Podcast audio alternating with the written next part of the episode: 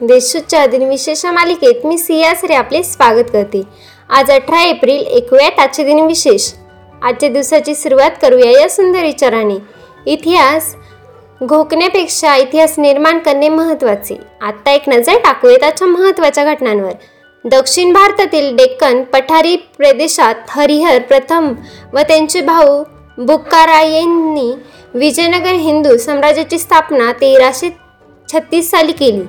मुंबई ते ठाणे शहरादरम्यान नियमित रेल्वे सेवा अठराशे त्रेपन्नमध्ये सुरू करण्यात आली.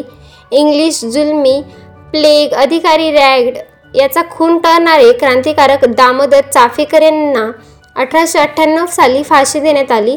क्रांतिकारक सूर्यसेन यांच्या इंडियन रिपब्लिकन आर्मीच्या कार्यकर्त्यांनी चितगाव येथील शास्त्रगार एकोणीसशे तीसमध्ये तुटले. एअर इंडिया कंपनीचे पहिले बोईंग सातशे सत्तेचाळीस जम्बो जेट विमान सम्राट अशोक मोठ्या शाही दिमाखात सकाळी आठ वाजून वीस मिनिटांनी एकोणीसशे एकाहत्तर साली मुंबई येथील सांताक्रूज विमानतळावर दाखल झाले होते. आता पाहूयात कोणत्या चर्चित यांचा जन्म झालाय. भारतातील मराठा साम्राज्य शासक नारायणराव पेशवे यांचे पुत्र सवाई माधवराव उर्फ माधवराव पेशवे यांचा सतराशे चौऱ्याहत्तरमध्ये जन्म झाला. भारतरत्न पुरस्काराने सन्मानित विधवा महिलांच्या शिक्षणाला प्रोत्साहन देणारे भारतीय समाजसुधारक धोंडो केशव कर्वे यांचा अठराशे अठ्ठावन्न साली जन्म झाला. स्वातंत्र्य सेनानी राजकारणी व प्रशासक चंदेश्वर नारायण प्रसाद सिंग यांचा एकोणावीसशे एकमध्ये जन्म झाला. मराठी चित्रकार विश्वनाथ नागेशकर यांचा एकोणावीसशे दहा साली जन्म झाला.